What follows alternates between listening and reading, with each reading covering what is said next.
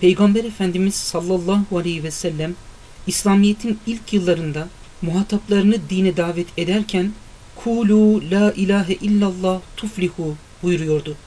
Kelime-i tevhidin ikinci kısmını yani kendi adının geçtiği bölümü zikretmiyordu. Bu bir tebliğ metodu mudur?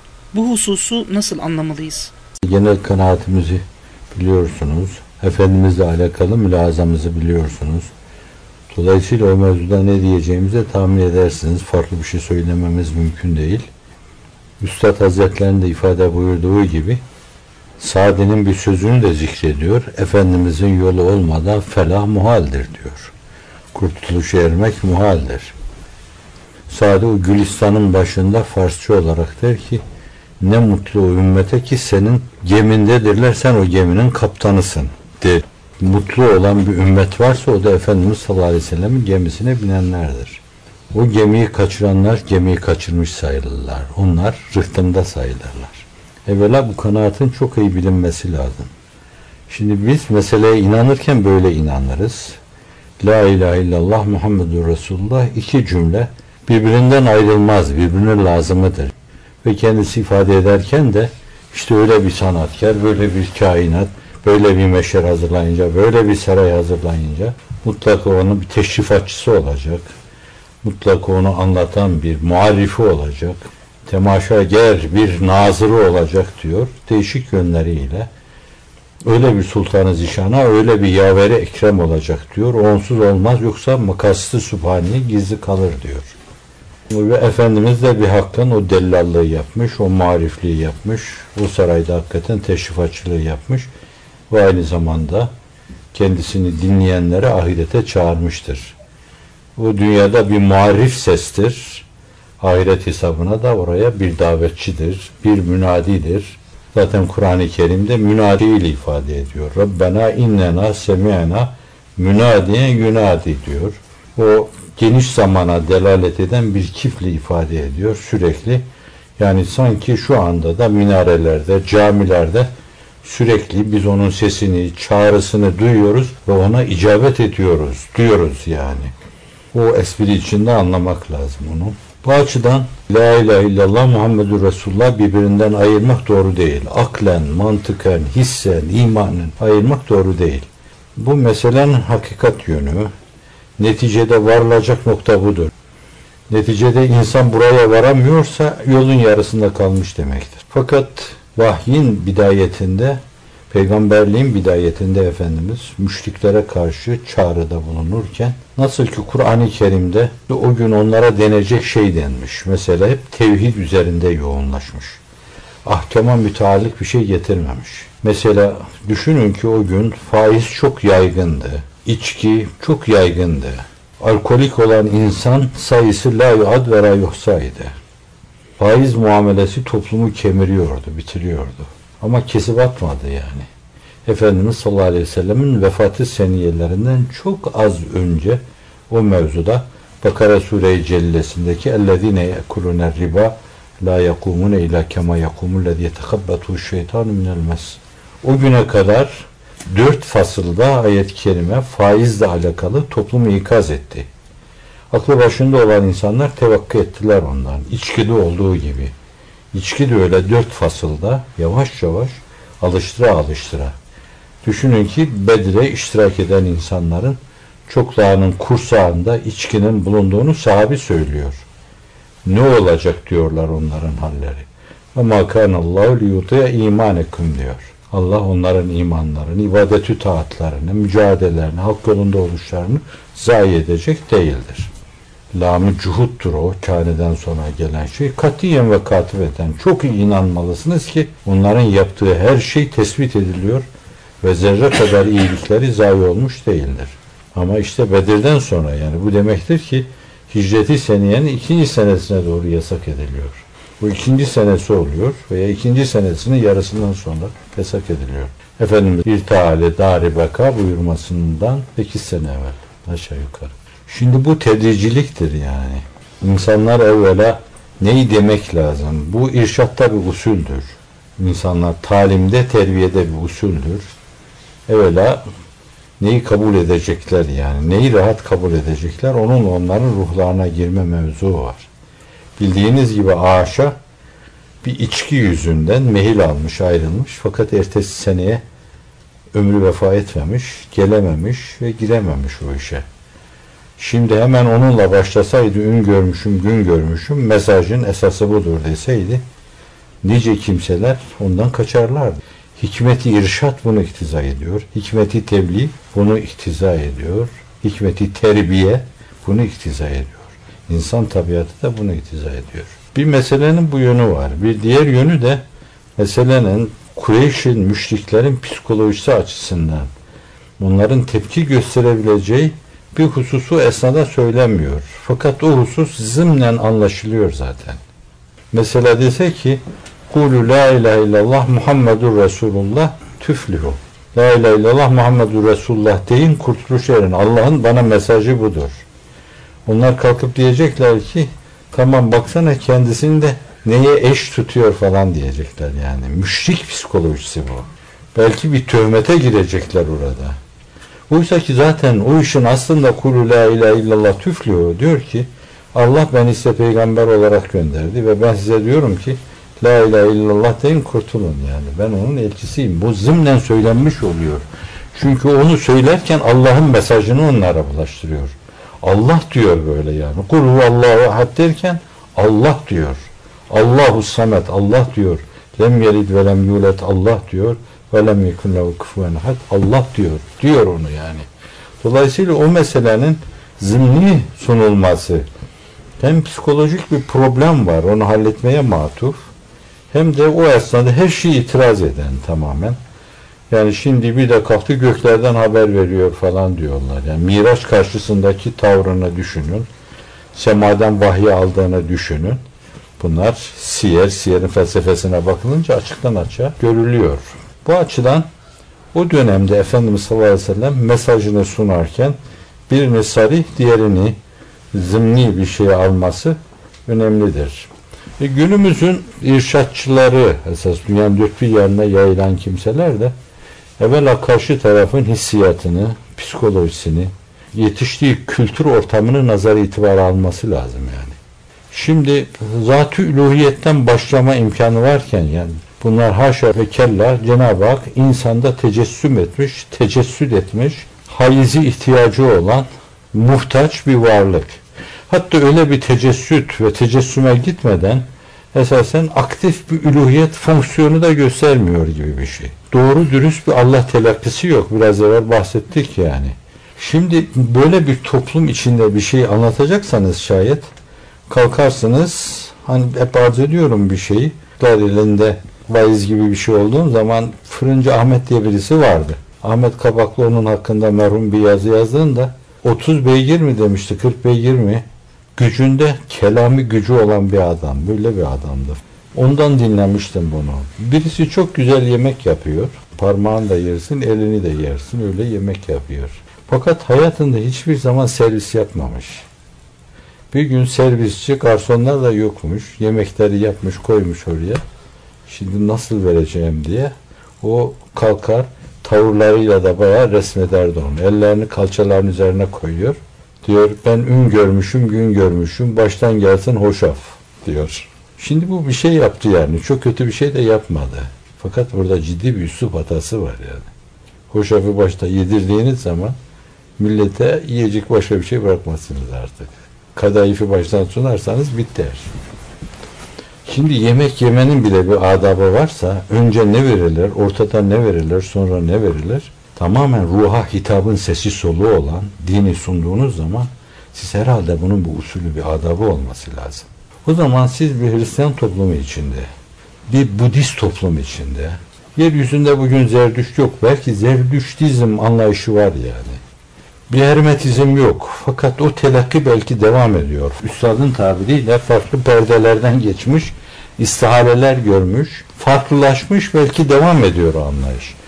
Şimdi öyle bir kültürün çocuğuna siz duygularınızı, düşüncelerinizi anlatacağınız zaman ilk planda onların tepki vereceği şeyler herhalde söylemezsiniz, söylememeyi düşünürsünüz. Bu bakımdan bir kere sağlam bir üluhiyet telakkisi, Risaleler ısrarla üzerinde duruyor bunun. En çok neyin üzerinde duruyor?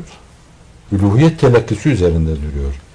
Hem vücudu üzerinde duruyor, hem evsafı kemaliyesi, hem sıfatı sübhaniyesi, hem esma hüsnası üzerinde duruyor. Yani sağlam bir üluhiyet telakkisi veriyor. Sıfat bilmiyor adamlar, esma bilmiyorlar. Dolayısıyla bunların icraatı ilahi zatı üluhiyete herhalde bir fiil mübaşere şeklinde isnat ediyorlardır. Bu şekilde bir üluhiyet yaklaşımı Allah'a el isnat etme, ayak isnat etme, göz isnat etme, cisim isnat etme gibi hataları beraberinde getirir yani. Tecelli bilmez bu insanlar. Bazı şeyler onun bu mevzudaki murad-ı sübhanesine uygun tezahür keyfiyeti bilmez bunlar. Şimdi o zaman bunlara anlatılacak şey Hazreti Vücudu Bari'nin yanında hakiki ülühiyet nedir yani? Mahiyetü nefsül emriyesi itibariyle zat-ı dediğimiz zaman ne anlamalıyız? Onu anlatacaksın. Şimdi onu anlatırken bakın zimne neyi anlatmışsın? Bu telakkiyi bana emanet eden peygamberimdir. Sizin o telakkiniz gerçekten onların içinde itminan hasıl ediyorsa şayet siz dolayısıyla Efendimizin mesajındaki gücü, akliliği, mantıkiliği, muhakemeye uygun olduğunu anlatmış olursunuz. İkinci söyleyeceğiniz şeye zemin hazırlamış olursunuz. Hani hatırlarsınız İnamullah'la Sörceğimiz Cihan arasında geçen bir şey. Adam buna fazla bir şey demiyor. Muhammed Resulullah demiyor yani. Diyor bir şey, üstad bir şey söyleyebilir miyim diyor. Söyle diyor. Sen hep ilimden bahsediyorsun. Diyorsun ki bir insan şu kainatı doğru okur da Allah'a yürümezse nasıl olur aklım almıyor inamullah diyorsun. Ben sana bir şey söyleyeyim. Kur'an'da bir ayet var. İnnemâ yahşallaha min ibadil ulema. Allah'tan hakkıyla haşyet duyan, korkan, ona karşı saygılı olan, makafet ve muhabbet hisseden ulemadır ancak. Ürperiyor birden. Diyor ki bunu Hz. Muhammed mi söylüyor? Söylüyorsa Allah'ın peygamberidir diyor. Şimdi bu bir üslup meselesidir yani. Sağlam bir üluhiyet telakkisi sunacaksın. Şimdi kulu la ilahe illallah tüfluhu espri budur yani temelde. Siz bununla başlarsınız. Bir de bakarsınız yani karşı taraf öyle bir hale gelir ki eğilir. Birisinin benim kulağıma eğilip dediği gibi senden de içimi saklayacak halim yok ya. Muhammedur Resulullah. Ve zannediyorum onu da dedi.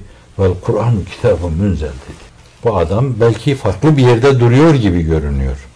Ama Efendimiz sallallahu aleyhi ve sellemin söz kesen bir sultan olduğu, sikkeyi taşıyan insan olduğu, tuğrayı taşıyan insan olduğu, o zatın yaveri ekremi olduğu, sonda gelen bir sultan gibi geldiğini itiraf ediyor, kabul ediyor.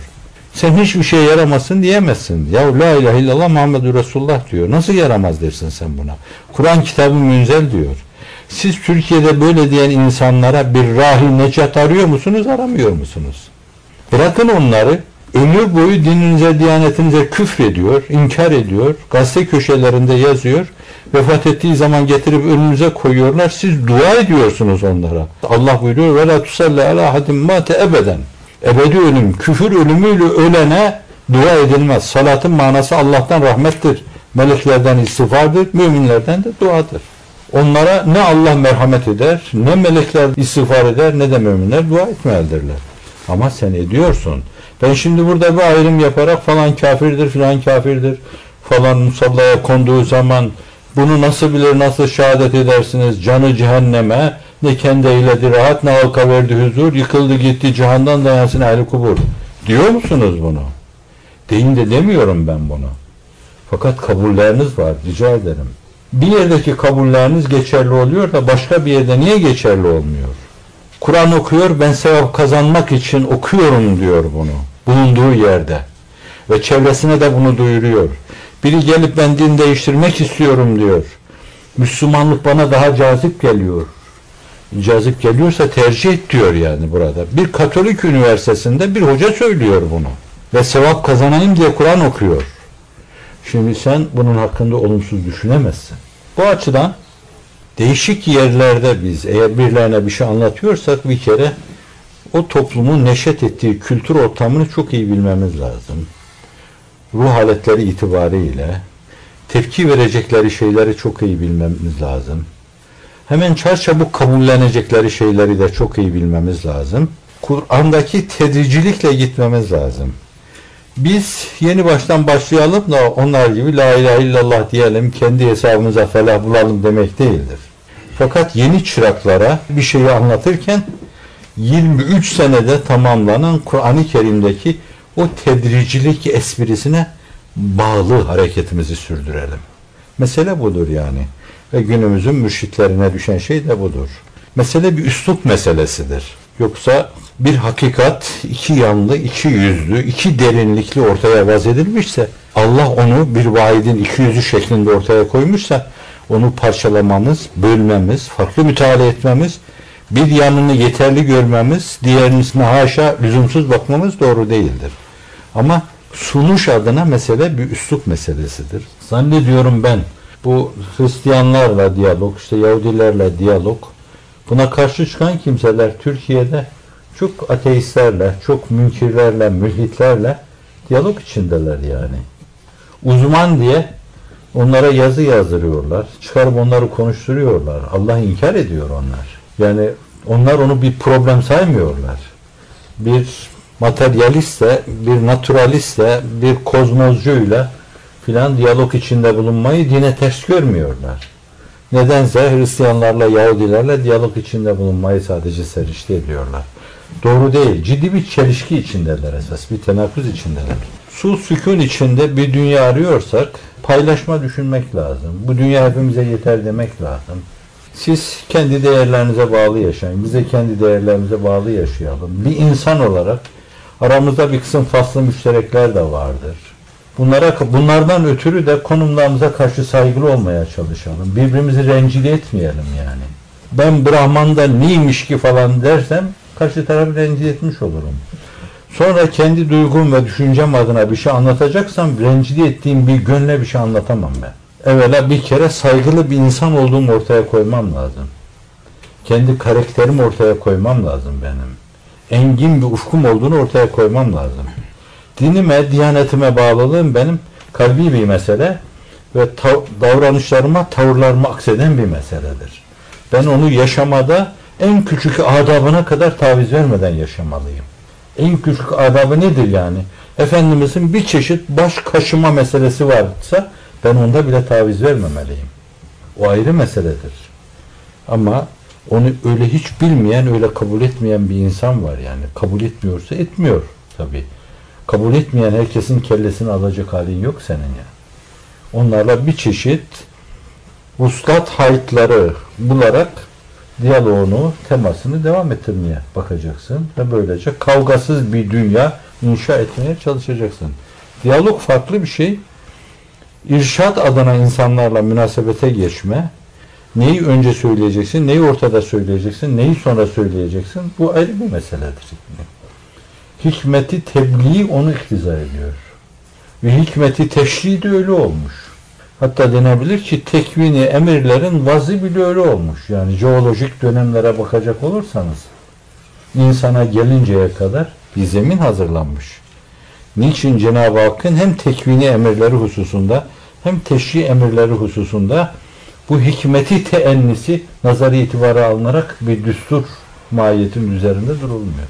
Az önceki hadis-i şerifi Kulu la ilahe illallah tüflihu değişik meclislerde zikrettiğiniz zaman hep hislenerek Ya Resulallah senin ismin kelime-i tevhide ne kadar da çok yakışıyor. Keşke onu da deseydin kusuruma bakma diye naklettiğiniz hep oldu. Bu hadis-i şerifi bir iki yerde zikretmenizi bir iki kişi de olsa değişik mecralara çekmek istediler. Üzüldünüz. Şimdi biz gönlümüz neredeyse bir mevzuda nasıl düşünüyorsak izanımız neyse Esas olan odur yani. Muteber olan odur. Ancak bir hususu da burada istidrada arz edeyim. Bir şey konuşurken, düşünürken, bir söz söylerken maksatlı insanlar ille de bir tarafa çekeceklerse tabi onlara diyeceğimiz bir şey yoktur. Ama saf müminleri suizanla sevk edecek, tevilatı fasiyeye sevk edecek üsluptan ifadeden de sakınmak lazım. Zayıf rivayetlerde zannediyorum Kadı Yaz Şifa-i Şerif'inde de bahsediyor diyor ki Hazreti Adem dua etti. Kur'an-ı Kerim'de bizim bildiğimiz Rabbena zalamna enfusena ve illem tağfirlana terhamna dedi. Allah da kabul buyurdu. Tevbesini, evbesini, inabesini ona düşen neyse. Orada diyor ki o türlü kitaplarda bir gün aklına geldi dedi ki Allah'ım dedi Hazreti Muhammed hürmetine beni bağışla dedi. Sen Hazreti Muhammed'i nereden biliyorsun dedi. Dedi beni ilk yarattığın zaman cennetin kapısının üstüne baktım. La ilahe illallah Muhammed Resulullah yazılı. Lafzı celalle biten cümleyi takip eden cümlenin başında Muhammed vardı. Bu iki ismin yan yana durmasından anladım ki sana en yakın odur. Onun için onun hürmetine dedim. Şimdi bu mülahazaya bağlı olarak da madem sen böyle iktiran içinde vaz buyurmuşum bunu. Onu ondan ayırmıyorsun. İnni limmiye bağlı götürüyorsun. Onsuz olmaz diyorsun. Saray sahibi varsa aynı zamanda teşrifatçısı da olması lazım. Onun üzerine mustaçan da onu tarif eden de olması lazım diyorsun. Böyle demeni ben halihazırdaki durum itibariyle sana nasıl inanıyorsam, seni nasıl kabul ediyorsam o sinemle, o havsalamla böyle biraz hazımda zorlanıyorum. Yani benim öyle arzu ediyor ki onu da desen yani Muhammedur Resulullah da desen diyorsun. Fakat hani onu demede de yine bir saygısızlık yaptığım endişesini taşıyorum. O benim hislerimin ifadesi. Öbürü de o mesajı öyle sunmaya emreden Allah'ın emri. Böyle de diyor ona. Allah ne diyorsa onu söylüyor. Allah'ın dediğinden başkasını diyemez o. Dolayısıyla biri benim hissim yani o mevzuda hissim. Ona karşı sonsuz saygım. O saygımı ifade ediyorum. O da olsun. Olmadan olmuyor yani. Eksik kalıyor. Ama biraz evvel bahsettiğim şey içinde madem o Allah'ın emriyle söylüyor onu belli ki o elçi yani. Öyleyse zımnen Muhammed Resulullah hakikati ifade edilmiş oluyor orada. Biri sarih, biri de zımnen ifade edilmiş oluyor. Ama yine de ben o meseleyi bir yerde ifade etsem yine içimden diyeceğim ki o da sarih olmalı, açıktan açığa söylenmeli. Ne var ki tabi o hikmeti teşriye, hikmeti tevliye müdahale etmeye de hakkımız yok yani. Allah nasıl dilemişse o mesele öyle olur.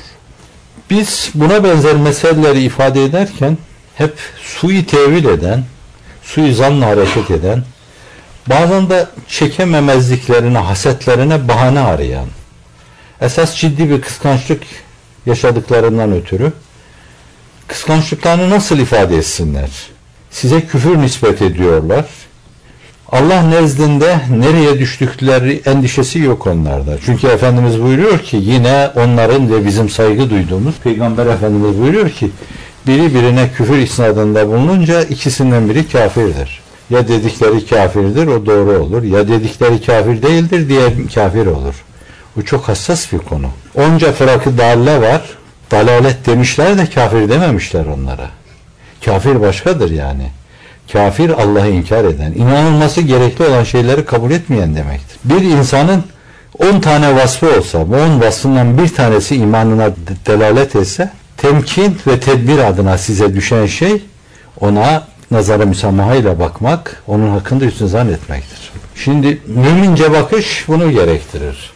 Ama gel gör ki sadece işte çevrelerindeki insanları ikna etmek veya işte onları kandırma mülazasıyla hasetlerine, kıskançlıklarına, çekememezliklerine, yerlerinde sayıyor olmalarına, bir türlü inkişaf etmemelerine bir bahane bulmak için, karşı tarafı yıkma adına bir bahane bulmak için başkalarıyla temasta işte bu kadar müsamahalı olmayı küfür sayıyorlar. Samimi değiller bunda. Hem kendilerinin küfre düşme ihtimali var, hem de bir meseleyi ortaya atarken riyakarca atıyorlar. Samimi değiller katiyen bunda. Çünkü belki el ete köperek, el öperek, ete köperek bazı payeler kopardılar onlar. Bu kadar esnek, bu kadar gevşek, bu kadar durduğu yerde doğru durmayan bir insanın bu türlü meselelerde böyle hassasiyet ishar etmesi samimiyetin solukları olmadığını gösteriyor. Yani bir taraftan yanlış şey söylüyor. O yanlışı söylerken de samimi değil, katiyen ve katibeten.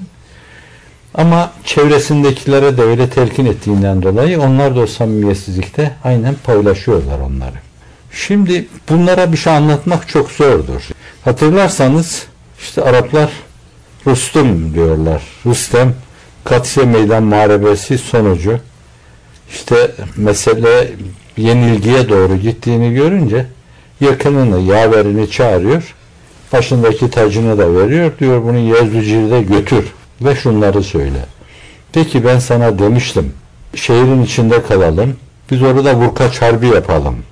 Açığa çıkmayalım. Bu adamlarla açıkta savaşmayalım. Şunu yapalım, bunu yapalım, bunu yapalım, bunu yapalım dedim. İşte buyur neticeyi gör filan. Böyle bir mağlubiyet yaşattırdın. Sen şanlı Sasani devletine. Diyor. Bunları saydıktan sonra sonra da şöyle yapıyor aynen. Hı hı diyor. Söyleme. Çünkü hiçbir şey anlamaz o. Şimdi hiçbir şey anlamayan, hiçbir şey dinlemeyen, tamamen hasede kilitlenmiş bu insanlara bir şey anlatmak mümkün değil. Siz onları hakikaten böyle reyel ayn cennete götüren bir merdiven gösterseniz, bir helezon ki böyle baksalar derinden derine orada cennet köşkünü görseler, bir sahabin ifade buyurduğu gibi cennetteki insanların şevku tarafına şahit olsalar, helezonun dibine baksalar, altta, esferi safilinde de cehennemdekilerin gurgulesine şahit olsalar, yine de diyecekler ki bu illüzyon şimdi bu adamlar illüzyon küfrüyle insanları aldatmaya çalışıyorlar diyecekler. Bunlara bir şey anlatmak mümkün değil. Çünkü haset gözü kör eder. Şeytanın gözünü Adem'e karşı o kıskançlık öyle kör etti ki febi izzet kele uyenle mecmuin dedi. Ama antiparantez arz ettiğim bir hususu tekrar ediyorum. Bu türlü böyle kasıtlı garazlı insanların arkasında çok saf dil insanlar vardır. Bir hakikati ifade ederken üsluba çok dikkat etmemiz lazım. Kelimeleri seçerken çok iyi seçmemiz lazım. Suyu tevhile açık olmamasına çok dikkat etmemiz lazım. Ta insanların bu mevzuda yanlış düşüncelerine, yanlış mülazalarına sebebiyet vermiş olmayalım. Bu da bizim vazifemiz. Ama gel gör ki biz hepimiz beşeriz mahlul beşeriz. Sınırlı düşünüyoruz. Vahiy ile müeyyet insanlar değiliz ki biz, peygamber değiliz ki konuşurken tam öyle kelimeleri tam seçelim. Hiç tevhile, tefsire meydan bırakmasın o mesele. E ne yapalım yani işte beşeriz bu kadarız. Sınırlı düşünüyor, sınırlı görüyor. Kelime darlığı içinde maksadımızı ifade ediyoruz. Bu da insanların garazına çarpınca farklı bir şekil, farklı bir mahiyet alıyor. Allah bizi de affetsin, onları da affetsin. Ben onlardan hiçbiri için aklımın köşesinden beddua etme geçmedi. Eğer başka türlü inansaydık, başka türlü düşünseydik, mukabeleyi bilmisil kaide-i zalimanesiyle bizler de bir şeyler derdik onlara. Denecek çok şey vardı. Fakat karakterimizi koruma mevzuunda namusumuzu müdafaa hususunda gösterdiğimiz hassasiyeti gösterdik. Dövene elsiz, sövene dilsiz ve bu yolda yürüyenler Yunus gibi gönülsüz gerek dedik. Hep gönülsüz yürüdük.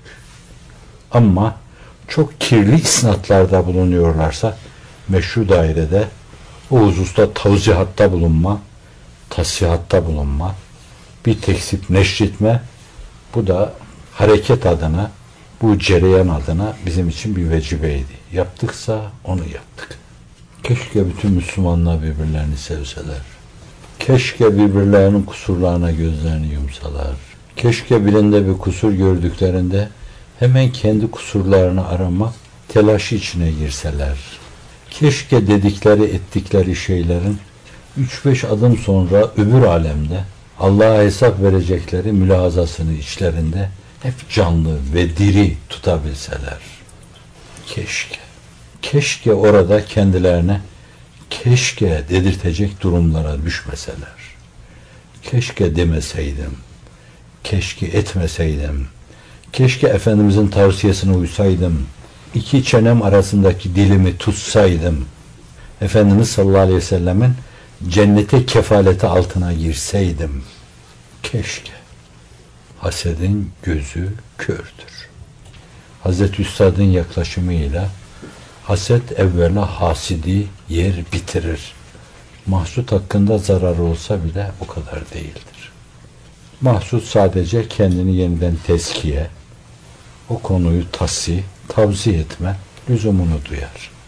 Hele haset edilen ve bu güftügünün hakkında cereyan ettiği bir cemaat ise teker teker o cemaatin ölmüşünden kalmışından hakkın helal et deyip helallik almadıktan sonra kurtulma muhaldir.